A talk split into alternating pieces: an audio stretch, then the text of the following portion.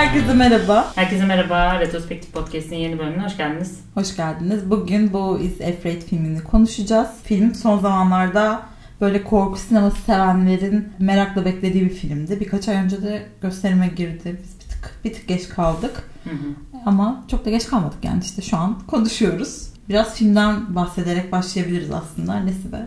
Evet ben başlayayım. Boys Afraid Ari Aster'in aslında üçüncü uzun metraj filmi. İlk film Hereditary ile kendisi korku sinemasına ben de buradayım dedirdi. Hem biz korku sinemasını böyle son zamanlarda farklı bir trend ol, oluştuğunu biliyorduk korku sinemasında. Ari Aster de bunun güçlü isimlerinden biri aslında.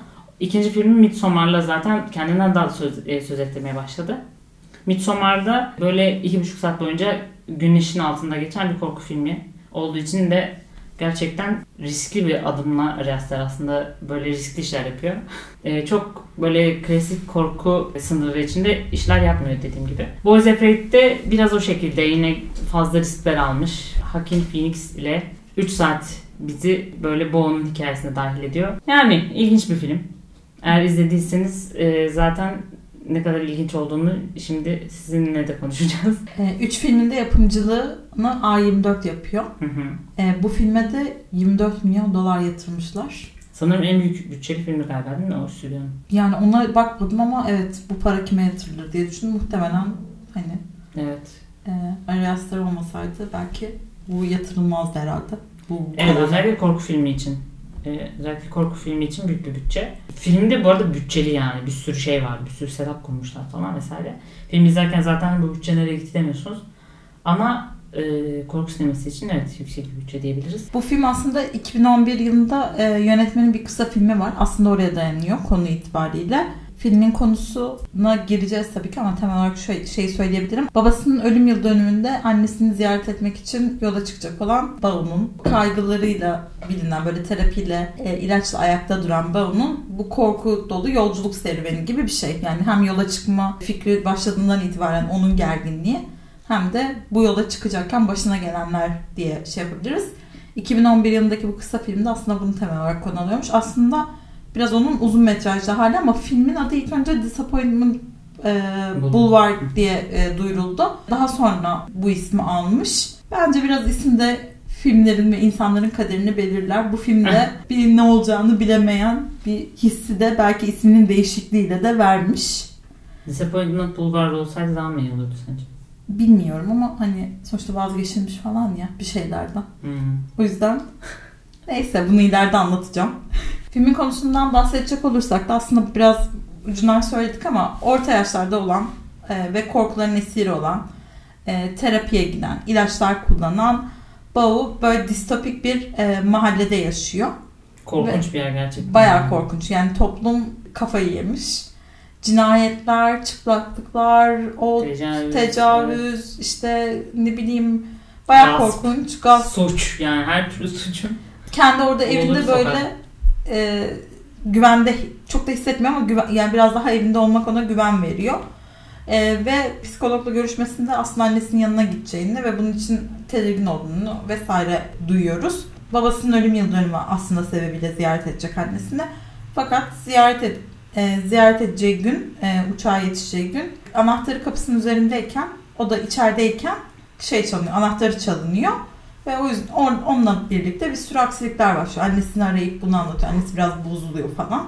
Üst üste aksilikler, evini kaptırması, o korkunç insan mahallesinde yaşayan korkunç insanlara evini kaptırması vesaireyle başlayan daha sonra kaza geçirmesi, bir ailenin yanına sığınması ve bir şekilde artık en sonunda başlangıçtaki niyeti olan eve varmasıyla da başka bir boyuta geçen çok katmanlı bir film aslında. Evet filmi aslında dört parçaya bölmüş. Evet. Ee, ilkinde bu Boğa'nın dediğimiz gibi evinden çıkıp aslında kendisine sokaktayken ar- çarpan arabayı, arabayı süren kadının ve ailesinin adamı biraz sahiplenmesi, biraz suçluluk duygusu, biraz da onlar kendi oğullarını kaybettiği için e, Boğa'yı biraz oğulları yerine koymak istiyorlar. Kaçırıyorlar biraz aslında tabiri caizse. O ikinci bir e, bölümdü filmde. Üçüncü bölümde bu defa Boğa'nın bu ailenin yanından kaçarak bir ormana sığınması, ormandaki bir tiyatro topluluğuyla vakit geçirmesi, orada farklı şeyler deneyimlemesi, böyle biraz kendi yaşlılığını gördüğü bir tiyatro oyunu vesaire yaşıyor. Ondan sonra da bu defa orayı da terk ederek evine varıyor gerçekten annesinin yanına. Bir şey söylemeyi unuttum. Evden çıktıktan sonra aslında evi terk edişi biraz annesinin öldüğünü öğrenmesiyle oluyor. Evet. Evet. Ee, annesinin e, cenazesine de katılmak için öyle bir stresle yaşıyor. Yani hani onları utandırdıklarını vesaire söyledikleri bir bölüm vardı. Bu dört bölümü insanın dört evresi olarak da düşünebiliriz sanırım. Yani ilk, ilk baştaki ilk kısım e, evinde olduğu kısmı çocukluk olarak, o ailenin yanına sığındığı kısım ergenlik. Ormandaki o tuhaf topluluğa katıldığı yer biraz daha gençlik çağları. Ve eve dönüşte aslında olgunluk olarak temsil ettiği söylenmiş. Öyle de okunabilir aslında ama bilmiyorum. Yani gittikçe e, temposu düşmeyen ama Düşüyor bence ya ben katılmıyorum. bence temposu düşmüyor. Ama Tempoda biz düşüyoruz galiba. evet tempoda biz düşüyoruz böyle anlam gittikçe şeyini yitiriyor yani böyle anlam kazanılmıyor hiçbir. Yani bir sonrakisine geçtiğimiz zaman daha fazla şey öğrenmiyoruz. Evet. Sadece daha fazla. Karmaşanın boy yani boyutu belki çok değişmiyor ama mekan değişiyor. Hı hı. Yani ilk başta böyle korkunç görüntüler, mahalledeki o saçmalığı görüyoruz. Ee, yine orada da bir gerginlik hissediyoruz. İkinci kısımda o ailenin yanında da neye varacak bu? Bu insanların tutumu. İşte kız ona ot içiriyor falan. İşte bu oradaki e, oğullarının asker Evet. arkadaşı ne amaçlıyor. Orada da Bir de o çocuk da tuhaf mesela. O çocuğun da askerde insanların asker arkadaşlarını öldürdüğünü söylüyorlar. Ama hani sahip çıkıyorlar aslında onların bir suçu yok falan. Yani o kadar akıl tutulması bir şey ki. Gerçekten yani görünürde hiçbir korkunçluğu olmayan ama o aydınlığın altındaki rahatsız ediciliği çok fazla e, gösteriyor aslında filmde. evet. O korkutucu geliyor. Biraz Midsommar da zaten öyleydi. Hereditary'de yani biraz bir tık öyle. Hı hı. O biraz daha ruhani bir canlı tarafından böyle ele geçirilme diye tabir edeyim. o tarz bir şeye de bağlanıyor ama yani e, daha böyle gün, gün ışığı altındaki o gerginliğin aslında o konuşulmayan o stresin belki yani biraz düşününce hepimizin kafayı yiyeceği Hı hı. bir şeyin korkusunu yapıyor aslında Ari Aster filmlerinde. Yani ben ilk bir saatin daha doğrusu o ailenin yanından tiyatro topluluğuna kadar belki o ormandaki kısım oraya kadar yine nispeten kolay hani ne ne sunacak diye böyle Geliyor seni de. Bize. evet hem geliyor hem de merak da ediyorsun yani ne izliyorum ben şu an hissi. E, içine daldığını söylenebilir yani. Bence böyle ilk başta çok tuhaf bir şeyin olmuyor. Merak ediyorsun ama ben bu annesinin yanına gittiği kısım çok uzun bir final oldum. Yani o çok uzun bir final sahnesi orası Ben film bitiyor zannettim bitmemiş falan. bitmiyor. Yani o, o, o kısım beni çok yordu ya. Yani ilk herhalde ilk bir buçuk saati daha kolay izledim. Hı hı. Ama son bir buçuk saati böyle üç güne falan bölmüş olabilirim. Hani o kadar o kadar yani yoruldum ki film beni böyle duvara duvara attı. Sen dizi gibi izledin. Gerçekten yani ya belki de o şeyde olmadığım için ama hani bir yandan da 3 saatlik başka film izlemedik mi hani tutsa zaten tutardı. Ama e, bilmiyorum benim için bir tık zor oldu. O kısmın, final kısmının çünkü yani film birçok temada aslında bir şeyler söylüyor. Yani belki biraz onlar üzerinden şey yapabiliriz. E, Bence fazla yani, dallanıyor bir de. Mesela Evet. bunu atıyorum 2 saatte de anlatabilirdi. Ama yine bizim kafamız karışık olurdu. Yani aslında şöyle çok fazla temalarda böyle bir şeylere değinen bir film. Bir toplum eleştirisi var aslında. Kayış koparmış, Evet. raydan çıkmış, yoldan çıkmış bir toplum eleştirisi Orayı görünce aklıma şey geldi bu. Bir ara e, arada bir böyle gündeme düşen Amerika'daki evsiz insanların görüntüleri geçiyor böyle sokakta. Tam o tarz bir görüntü. Evet, o evet. Ilk, ilk şey aslında. Biraz daha böyle bir tık abartılı. Hani onların yoğunluğu olarak abartılı. İşte dediğim gibi bir toplum eleştirisi var. Böyle baskıcı ebeveyn ya da ebeveynlerin etkisiyle böyle birey olamama problemi desen o da var. Hı hı. Ödipal sendrom var. Cinsiyet rollerinin azalması, çoğalması ya da onun Diyebiliriz, evet. etkisi belki bir Annesinin tık. biraz ön planda olması Evet. üzerine. Hı hı. Yani sonuçta bir yerde aile draması var, aşk var, Evet. komplolar, rüya. Bastırılmış o cinsellik kendi üzerindeki. Kesinlikle. Sonra yani hepsinden böyle fa- yani bir şeyler var. Bunları bazen gözümüze sokuyor. İnsan hayatında bunun hepsi de olabilir. Ama film yaptığın zaman evet çok karmaşıklaşıyor yani. Ya evet. Çok yorucu. Hani tamam anladık ya. Yani mesela bir spoiler denebilir artık ama çatı katında Fallus diyelim. evet fallus görüyor. Yani gerçekten hani mesela şey gibi bu. Şok oldum ben. Yani böyle hani Bir bunu yapmamıştın dedim ben. Evet, doğru. Hani bir bunu gözümüze sokmadığın kalmıştı. Hani her biz anladık kardeşim bunu tamam yani evet. kör göze parmak inatla yani Tam anladık biz o çocuğun problem olduğunu, babayla ilgili bir problem olduğunu, annesinin işte bu cinsel kimliğini belirlemesindeki bütün saçma sapan rolünü vesaire her şeyini Hı. anladık. Bir daha çıkarıp göstermene gerek var mı ya? Yani hiç beklenmedik çok. Yani ben şahsiye de bunu daha önce konuştuk. Böyle izlerken hani onu gördüğüm an böyle birlikte izlediğim insanlar nasıl tepki veriyor onu izlemek bana daha çok keyif verdi. Çünkü o sırada filmden aldığım keyif ucuzlaştı. Bu defa hani onun şok et, yarattığı şok etkisi böyle daha çok hoşuma gitti. Bu film benim için şey gibiydi ya. Yani böyle arkadaşlarla bir yolculuğa çıkarsın ama bir yer, ilk başta çok keyiflidir, çok keyifli şarkılar çalınır. Hı hı. Böyle muhabbetler şeyler. Sonra bir yerden sonra herkes uyur ya.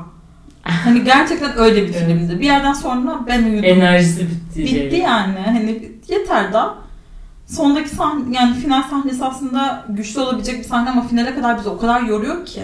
Evet. Final sahnesi tuhaf bir böyle Truman Show tarzı, böyle Hı hı. bir gladyatör arenası tarzı. Evet evet. Yani ben orayı hiç beklemiyordum. Hatta o böyle bir oradan çıktı sonra bir mağaraya girdi ya. Hı hı. Aa dedim böyle tam orada tam hatta böyle o anlık bir okuma yaptım böyle. Ah dedim. Tekrardan bir doğuş mu var burada? Bir böyle hani ana rahminden çıkış. O Ama sırada sonra-. O sırada gerçekten Ari Aster size böyle küfrediyor tabii ki. Sonra saçma sapan bir yere tekrar sokuyor falan. Tekrar bir daha başlıyoruz. Hayda diyoruz yani Evet. bitmemiş. Bir bitir artık. Bitir artık hocam. Orada bitseydi gerçekten daha iyiydi ya film. Kesinlikle Daha anadan babadan kurtuldu. Aynen. Hani boğdu annesini. Bir şekilde devam edecek. Evet. Buradan şuraya bağlayacağım. Aslında Ari Aster'in karakterlerinin e, biraz korku sebebinin, korku hikayelerinin o bizi korkutan, o korku başlığı altında e, izlediğimiz şeylerin bence biraz ortak noktalarından biri. Karakterlerin çok pasif olması. Hı hı. Yani o kadar yapacak bir şeyleri yok ki. Bizi geren de o aslında. O aile ortamına girdiği ikinci bölümde bir türlü gitmek istiyor, yola çıkmak istiyor aslında. Ama cesaret Ama cesaret edemiyor. Yani istiyor ama diğerleri bir sebep buluyor. İşte hayır şu an şeysin. işte Hastasın. yaraların var, hastasın, şu an gidemezsin. İşte seni kim götürecek? Ameliyatın Yani var. koskoca adam yani. Abartma istersen. Yani adam 40, 40 50 yaşında neredeyse. Hı hı. Öyle gösteriyor. 50 yaşına gelmiş adamın bu kadar çaresiz olması aslında hem sinir bozucu hem onun bu kadar çaresiz olduğunu bildiğimiz için korkutuyor. Mesela hani orada başka bir karakter olsa o korku filmi olmaz. Hı hı. Ama o karakter olduğu için orada bizi korkutuyor. Yani Hı hı. aslında bütün hikayede de zaten o Boğa'nın ne kadar bu işte kaygısı, anksiyetesi sebebiyle bir şey yapamayacak durumda olduğu için bütün film boyunca pasif hiçbir şey yapmıyor aslında. Hı hı. Yani sadece Başına gelenleri aynen yaşıyor. kaçmaya çalışıyor. Sadece annesine gitmeye çalışıyor. Ama hani annesini de artık aslında gerçekten çok da sevmediğini de anlıyoruz. Kadın en son bölüm böyle bir şeyden serzeniş şikayet ediyor. O da çok ilginçti mesela. Eve davet ediyormuş millet çocukları annesinin iç çamaşırlarını falan koklatıyor falan bu saçma sapan bir şey. O da muhtemelen babasının eksikliği falan diyeceğiz işte ona. Bilmiyorum tuhaf. Sen, Yani bence anne- karakterdi? Yani kad- şöyle kadın çocuğun üzerinde ciddi bir tahribat bırakmış ama sebep ne? Bir de babası gerçekten hasta mıydı? Belli ki değil. Değil. Kadın Değilmiş. Kadın, kadın şey öldürmüş uyduruyor. mü? Ya da Bilmiyorum öldürmemiş bile ya da olsa. çatıdaki bilmiyorum. Çatıdaki. Baba. Öldürmemiş ama kadın niye böyle bir hikaye uyduruyor?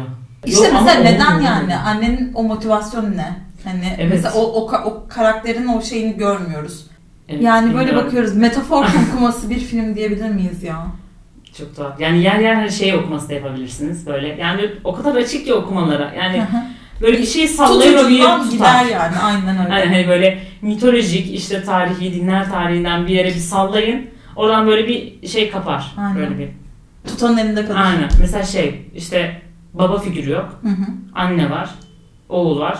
Hazreti İsa benzetmek isteyebilirsin. Hı hı. Ama bu adam Yahudi mesela Reaster. Ee, ve Yahudilik üzerine de şey bir yani kendisi filmi Yahudi Yüzüklerin Efendisi olarak benzetme tarzı bir şey yapmış. Yani e, Yahudi kimliğiyle de şey yapan bir adam. Beslenen yani bu taraftan. Bu arka plandan bu hikayelerden. O yüzden o tarafa da okunabilir. Ben hani o tarafa çok okuyamıyorum şu an. Annesiyle problem yaşayan karakterler Ari Aster sinemasında çok fazla var. Az önce ona girdim sonra dağıldım. Midsommar'da Ee. Midsommar'da çok yok ama şeyde Hereditary'de de tam olarak buna benzer bir tane çocuk ve annesinin e, çok fazla çatışmasını görüyorduk Hı. mesela. E, bir bu bakışta da belki tekrardan bir gözden geçirilebilir. Kaygı Üzerine diye bir kitap var. Ee, Metis'ten çıkan. Metis'in böyle bir bir şeyler üzerine Hı serisinden hı, ee, oku- okumuştum ben de bir 5 yıl önce falan. hı hı. Tekrar bir elime aldım bu şeyden sonra. Çünkü e, bu film ben biraz da zorlanmamın sebebi kişisel şeyimde, dönemimde çok böyle kaygılı ve aslında korktuğum bir döneme de denk gelmesi. İşte sağlıkla ilgili birkaç problem yaşadım. Üstüne o ara hatırlarsan sosyal medyada çok fazla hatta böyle Twitter falan kapatmayı düşündüm. Bu tekel baskını oldu. Sonra Hmm. sokakta birisi o taksici öldürülüyor vesaire. Üst üste bunların görüntüsü. Hani bir yandan bunları izlerken de o çıldırmış mahalle görüntüsü adamın evindeki Hı hı. mahallesindeki o saçma şeyler. Bir an böyle Allah'ım hani, hani fazla fazla geldi böyle bir delirecek gibi oldum. O yüzden de biraz zorlanmış olabilir ama zaten film hani beni o kadar sıktı ki bir yerden sonra hani lanet Kendi paranoyanın kendi şeyimden de- geldi? Aynen kendi şeyimden de kurtuldum Allah kahretsin. Derdim film olmaya başladı. E, neyse kitaptan bahsedeceğim. Bu kitabı da tavsiye ederim. Yani genel olarak ben de böyle panik ve kaygı üzerine bir insan olduğum için böyle korkuları dışarıdan bakınca ne kadar tuhaf ve şey görünüyor birazcık onu da gözlemleme e, şeyim oldu. Filmde böyle bence onu da güzel gösteriyor diyebilirsin. Yani böyle bir yerden sonra bu kaygıların içine düştükçe ne kadar içinden çıkılamaz olduğu ve aslında bir yerde de anlamsızlaştığı. Yani çünkü orada adamın adam şeyde evdeki arkadaki adam arkadan sabit geçse bile bu korkuyor. Mesela orada telefonla konuşmaya çalışıyor avukatla falan. Çok saçma sapan şeylerden anlık korkabiliyor. Hı hı. Çünkü artık bir yerde kaygının e, ve şeyin e, ne derler korkunun esiri olmuş. Böyle genel olarak modern çağ biraz kaygıyı bu okuduğum kitapta da Metis Seko kitapta da şeyden bahsediyor. Biraz kaygının artmasını modern çağın getirmesine bağlıyor kitap. Yani modern çağın getirdiği bir şey olarak görüyor. Hatta şöyle bir Paul Valery'den bir alıntı vardı. Ee, birbirinden uzak fikirlerin hep birlikte serbestçe varlığını sürdürür göründüğü, yaşamak ve öğrenmek için sabit bir referansın kalmadığı bir çağ, modern çağ diyor. Hı hı. Yani aslında bu birbir, yani bu şeyde modern çağda da kaygı şeylerimiz o kadar fazla şeye maruz kalıyoruz ki normal bir tarım e, şeyinde döneminde diyelim. E, Evet. Bir insanın mücadele etmeye çalıştığı e, Korktuğun şey şeyler. belliydi mesela Evet. o zaman. Evet. Yani kıtlıktan korkabilirsin, işte domuz saldırısından vesaire ama e, özellikle işte büyük şehirlerde, metropollerde kaygı ve korkunu besleyecek birçok faktör var. Şey de yapmak istemiyorum ama Orta Doğu toplumlarında yani yürürken kafana bir saksı düşüp düşmeyeceği. Hı hı. Yani bunları biraz üzerine düşününce e, aslında içinden çıkılmaz bir hal oluyor ve yaşam pratiklerini aslında bir yerde öl- öldürüyor. Kim de öyle yani adam sonuçta o eve hapsoluyor. Yani çıkamıyor. Su almaya bile gidemiyor. Yani Evet o ya. o gözünde büyümesi onun Sadece e, oralar bile gerçekten çok güzel bir şekilde göstermiş oraları. Kesinlikle ben filmin zaten o, o kısımları o annesine giden kısım kısma kadar çok beğenmiştim. Yani o hani böyle o şeyleri iyi hissedebiliyorsun. O annesine giden kısma kadar aslında o filmde o insanın içine düştüğü kaygıyı, Ha, evet. günlük pratiğini çok etkilemesini. Ha şey çektim. Bir de o tarafta o bölümde kendi evinde olduğu e, sekanslarda böyle ışıktan mı böyle farklı bir e, şey havası vardı, atmosfer vardı. O da benim çok hoşuma gitmişti. Hı hı. Böyle e, yani sokak gerçekten tiyatro oyunu gibi. Evet. Ya da böyle o şey bir tane Brüggel'in sanırım böyle bir tablosu var ya şey dünya zevkleri mi, dünya zevkler falan böyle hani bütün günahların böyle şey sergilen öyle bir havadaydı yani. O kısım da hoştu o anlamda ama böyle her sekans kendi içinde farklı bir film gibiydi de. Evet. O yüzden böyle bütün olarak değerlendirmek de çok zor. Belki o yüzden de yormuştur bizi. Evet. Genel olarak peki filmi beğendin mi? Çok değil ya. 5 üzerinden yani başarısına 3 belki verebilirim. Evet evet ben de 3 falan. Evet. Sen kaygıyı nasıl tanımlarsın? Kierkegaard kaygı ertesi gündür diyor. Sen ne dersin? Böyle katılıyorum Kierkegaard'a. Ee, Biraz şey de beni böyle kaygılandırıyor diğer insanlara dair. Diğer insanlarla alakalı kaygı ben hayatıma sokmamaya çalışıyorum. Hı hı. Böyle yani sadece kendi çevremde bir kaygı olsun. Yani mer yani merkezde benim olduğum deyince saçma bir yer saçma bir şekilde durabilir ama hani böyle diğer insanları belki hayal kırıklığı da belki bu hayal kırıklığı kavramı da bunun içine girer. Ona hayal kırıklığına uğratmamak için genel olarak böyle kendimi kendi kaygılarımla çevriliyorum Hmm. diyebilirim. Sanki böyle diğer insanları çok şey yapmıyorum. Hani çünkü o da bende kaygı oluşturuyor Hı hı. şey anlamında. Böyle mesela bir şey konuşuldu. Başka insanlara aslında belki yapamayacağım şeyleri vaat etmek beni biraz rahatsız eder. Hmm. Bu tarz kaygılar. Böyle son zamanlarda biraz kafamı kurcalanan mevzu bu. Senin tarafında kaygı nasıl? Bilmiyorum ya ben de Kierkegaard'a katılıyorum. Ertesi gün kesinlikle. Benim için kaygı şey ya. Yani sürekli olasılığın olasılığını düşünüp hani biraz ihtimallerin e, ih- ihtimallerin sürekli zihninde olması ya kaygı. Hı. Yani çok basit bir tanım zaten direkt kaygının tanımı da bu olabilir ama ben bütün bütün olasılıkları çok maruz kalıp görüyorsak özellikle bu Twitter vesaire hı. yüzünden bence bütün bu olasılıkların başımıza gelme olasılığı temel benim hayatımı çok şey yapıyor. Çok üzerine düşünürsem çok çıkamıyorum içinden. Özellikle gece mesela benim çok rutinimdir. Yani ya ne bileyim ya yeğenlerime bir şey olursa ya da işte ya en yakın arkadaşlarımdan birisi ölürse işte ne bileyim kendime dair çok değil aslında. Ölüm de kendime dair çok düşünmem. Ee, ama daha çok böyle başımıza büyük bir felaket gelirse ya mesela şu an hayatımın çok mutlu olduğum bir dönemi değil. Çok iyi değilim. Ama ya mesela bundan sonraki hayatım bundan daha kötü olursa Hı hı. falan. Genel olarak evet. böyle ihtimaller, olasılıklar, bu olasılıkların olasılıkları falan bunları çok düşünüp hayatını sekteye uğratması diye söyleyebilirim. Ama çok da içine girmeden daha fazla kaygımı, kendi içimde kaygımı çoğaltmadan başka bir soru sormak istiyorum sana. Filmin bana hı. Ya annemiz terapiste söylediklerimizi duysaydı. Bilmiyorum. Orası tuhaf bir sahneydi Evet, mesela. evet tuhaftı ve o adam çok rahatsız edici bir tipi vardı yani. Evet. Bilmiyorum çok anlayabileceklerini zannetmiyorum ya. Yani muhtemelen de saçmalıyor bu böyle ben böyle yani ben böyle miydim diyebilir. Ne kadar hassas çocuk yetiştirmişim diyebilir muhtemelen. Ben böyle tepkiler verebileceğini düşünüyorum. Olabilir. TikTok'ta bu ara TikTok'ta değil de Reels'ta falan görüyorum böyle bir şey var.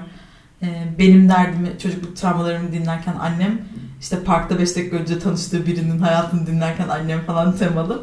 Muhtemelen öyle bir tepki Kafamda alabilir evet. evet. evet, evet. ben de genel olarak e, Boys Afraid'i e, çok keyif alarak izlemedim ama farklı bir şey izlediğimi bilerek izledim. Yani biz de genelde bu tarz hep böyle bir yorum yapıyor muyuz bilmiyorum ama beğenmediğimiz filmlere de bu tarz şeyler söylüyorum. Ama e, çöp şeyler izlemiyoruz ve böyle en azından yeni bir şeyler denendiği için de hani izlerken okey hani ya sonuçta bu film bir sonraki filminde bunu bilerek izleyeceğiz. Aynen. Ya şöyle sektör için ya da işte bu e, korku sineması için ya da genel dünya sineması için yönetmenin farklı bir yeri var. O yüzden e, Midsommar'dan sonra aslında yaptığı işte iş merakla bekleniyordu. Evet bu böyle bir talihsizlik olmuş diyebiliriz. Arada- Kötü değil ben buna katılıyorum yani. Bu arada farklı bir şey izlediğimiz fikri bende de oluyordu ama yani e- her filmde işte dört başı mamur kusursuz bir film olmuyor. Evet, evet. Bu filmin en büyük kusuru da dediğimiz gibi böyle çok metafor kumkuması bir film olması. Hı hı. Geçen bir arkadaşımla konuştum. Ee, o da benzer bir söylüyor. Uzun zamandır konuşmadığımız bir arkadaşımdı. Ama böyle hani filmler üzerine konuşuyoruz falan böyle denk geldiğimiz zamanlar. İzlemedi bu Afraid, izlememişti ben hani dedim böyle böyle podcast'te konuşacağız falan. Yani o da böyle artık metafor işte çok okuma gerektiren filmlerden aslında artık e, yorulduğunu vesaire söyledi. Yani artık ya bizim o kadar bir enerjimiz yok Hı hı. ya da yani artık izlenmiyor yani bu artık tutmuyor.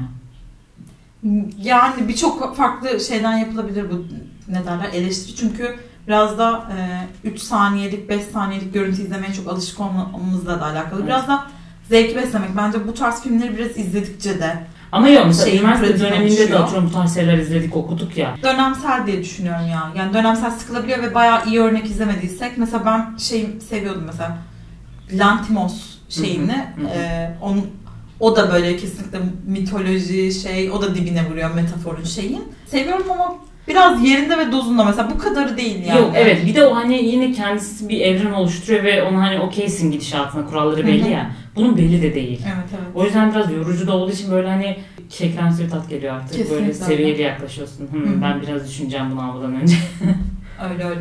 evet yani beni de artık göre üniversitedeyken falan böyle daha heyecanlıydık sanki bu tarz şeyler için. Hı hı. İşte ama şu an yani biraz evet temkinliyiz bu filmlere. Evet.